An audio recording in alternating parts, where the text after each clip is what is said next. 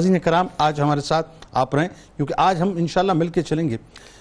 بنیادی طور پر وسطی ایشیا یعنی سینٹرل ایشیا کی ایک انتہائی ممتاز اور بلند ترین بارگاہ میں، ممتاز ہستی کی بارگاہ میں ناظرین انشاءاللہ مل کے حاضری پیش کریں گے۔ جو ناصر الاسلام و دین ہیں، جو شیخ الاسلام ہیں، جو کتب الوقت ہیں، جو سلسلہ عالیہ نقش بندیہ کے نیر تابع ہیں، جو سید الاحرار ہیں، جو عارف باللہ ہیں جو عاشق رسول اللہ ہیں، جو صاحب معرف اور اسرار بھی ہیں، جو دنیا اور آخرت میں لوگوں کو اللہ تبارک و تعالیٰ کی طرف بس راغب کرنے والے ہیں، جنہیں دنیا انتہائی محبت کے ساتھ سر جھکا کر ادب سے ناصر الدین عبید اللہ احرار رحمت اللہ علیہ کے نام سے یاد کرتی ہے۔ جو وسطی ایشیا کی پندرویں صدی عیسوی کی وہ عظیم ترین ہستی ہیں ناظرین، جن میں بیک وقت صدیقی و فاروقی فیض مشتمع ہے اور جن کے در پر سلاطین زمانہ اپنے سروں کو جھکایا کرتے تھے۔ پیشے کے اعتبار سے ناظرین اجداد کھیتی باڑی کرتے تھے، مگر صرف زمین پر کھیتی باڑی نہیں کرتے تھے۔ میں آپ کو کمال بات بتاؤں۔ دیکھیں ایک تو پیشہ ہوتا ہے نا انسان کا، لیکن وہ پیشہ اگر مثال کے طور پہ یوں سمجھ لیجیے کہ اس کے پروفیشن کے ساتھ، اس کے پیشن کے ساتھ یا اس کے مشن کے ساتھ مل جائے، تو کیا ہی بات ہوتی ہے؟ تو پیشے کے اعتبار سے تو اجداد کھیتی باڑی کرتے تھے، مگر صرف کھیتی باڑی نہیں کرتے تھے، بلکہ مردہ قلوب کی زمینوں پر بھی اللہ اور اس کے رسول صلی اللہ علیہ وآلہ وسلم کے عشق کی ایسی کھیتی باڑی کرتے تھے کہ باغستان کی سرزمین کے نقش بندی پھول کی خوشبو سے ایک جہاں معطر ہو گیا۔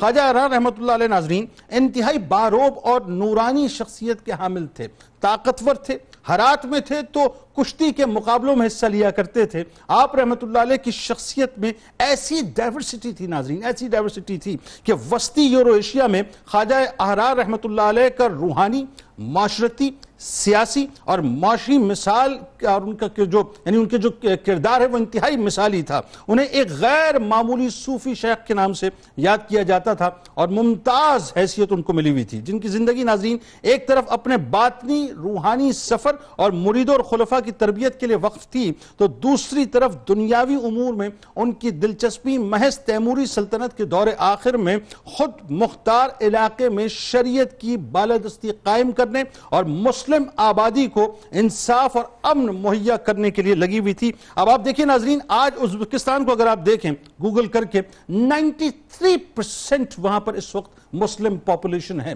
ظاہر اس میں بہت بڑا کردار صوفیہ کرام کا ہے اور ایک بہت بڑا کردار اس میں خواجہ احرار رحمت اللہ علیہ کا ہے۔ آپ رحمت اللہ علیہ ناظرین، ایک بلند پایا صاحب کرامت ولی تھے، مگر آپ ہمیشہ اپنے دہکان ہونے پر فخر کیا کرتے تھے، عارف ہونے پر آپ فخر نہیں کرتے تھے۔ گویا ایک طرح سے آپ نے اپنی عارفانہ کیفیت دہکانی پردے کے اندر چھپا کے رکھی تھی۔ آجزی اور تربیت کا انداز دیکھیں ناظرین، کہ آپ اپنے مریدوں سے فرماتے تھے کہ جو ہماری صحبت اور ہم نشینی سے براہ راست اور نقد نفع پائے، اس کو مبارک ہو۔ لیکن اگر کوئی اس انتظار میں رہا کہ ہم اسے کچھ بعد میں دیں گے یا بعد میں ملے گا، تو بیکار اپنا وقت ضائع کر رہے ہیں۔ ہم دہکان آدمی ہیں اور دہکانی کے علاوہ ہمارے پاس کچھ بھی نہیں ہے۔ حضرت خواجہ احرار رحمت اللہ علیہ وہ ہستی ناظرین، جن کے دل میں اپنے عہد کے مسلمانوں کی ہمدردی غمخاری اور اور دل سوزی کا جذبہ بے انتہا تھا۔ آپ مظلوم مسلمانوں کی مدد کو پیری مریدی اور تبریح کے کام پر بے انتہا ترجیح دیا کرتے تھے۔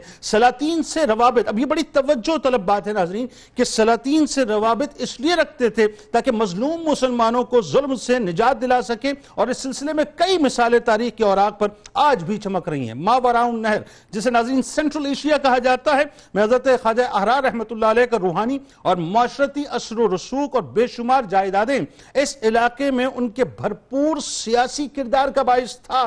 ارباب اختیار و اقتدار کے لیے ناگزیر ہو گیا تھا کہ وہ خواجہ احرار رحمت اللہ علیہ کی حمایت اور خوشنودی حاصل کریں۔ یعنی آپ بہت زیادہ ڈومننٹ تھے، لیکن آپ کی ڈومننسی ناظرین بنیادی طور پر اللہ اور اس کے رسول صلی اللہ علیہ وآلہ وسلم کے دین کی ترویج کے لیے تھی اور اس کو قائم کرنے کے لیے تھی۔ حضرت خواجہ ناصر الدین عبید اللہ احرار رحمت اللہ علیہ اپنی جاؤ حشمت، دولت و جائیداد کی فروانی میں ماوراؤن نہر میں میں تمام اکابر اور ترکستان کے تمام مشائق میں ممتاز حیثیت رکھتے تھے یعنی انتہائی امیر ترین تھے۔ آپ کا آستانہ بادشاہی اور سروری کا نشان بن گیا۔ آغاز سرحد ترکستان سے اختتام حدود و عراق و آذربائجان تک سلاطین اثر اور عمرہ عہد آپ کے بھرپور عقیدت مند اور ارادت مند تھے۔ جو بات بھی آپ سے سنتے تھے، اسے اسی طرح سے منون اپنا لیا کرتے تھے اور آپ کی بات سے انحراف کی مجال نہ رکھتے تھے۔ حضرت خواجہ احرار رحمت اللہ علیہ کی اپنے مریدوں اور خدام پر شفقت و مہربانی کی کوئی حد نہیں تھی، ناظرین۔ خود تکلیف اٹھاتے تھے، مگر خدام اور اصحاب کے لیے راحت کا سامان مہیا کرتے تھے۔ طبیعت میں بے انتہا سادگی تھی۔ وہ یعنی یوں سمجھ لیجیے کہ ایک دور وہ بھی گزرا آپ کے پاس کہ پھوٹی کوڑی آپ کے پاس نہیں تھی، دستار سے چیتھڑے لٹک رہے تھے۔ اور ایک دور وہ آیا، ناظرین، کہ دولت سروت اناج، غلہ، مال مویشی، زمین، جائیداد بے حد و بے حساب تھی۔ یعنی کابل سے لے کے اب آپ سوچئے ذرا، پاکستان کے نارتھ ویسٹ میں کابل ہے۔ اب کابل سے لے کے ناظرین کابل ہے پھر اس کے بعد سمرکند ہے، پھر تاشکند ہے۔ یعنی آپ کی جائیدادیں وہاں تک پھیلی ہوئی تھیں۔ آج ناظرین آغاز کرتے اسی ہستی کی بارگاہ میں چلتے ہیں۔ اور بنیادی طور پہ نقش بندی سلسلے کے یہ عظیم تاج جو ہیں، ان کی روشنیوں سے ہم بس اپنے قلوب کو کرنے کی کوشش کریں گے۔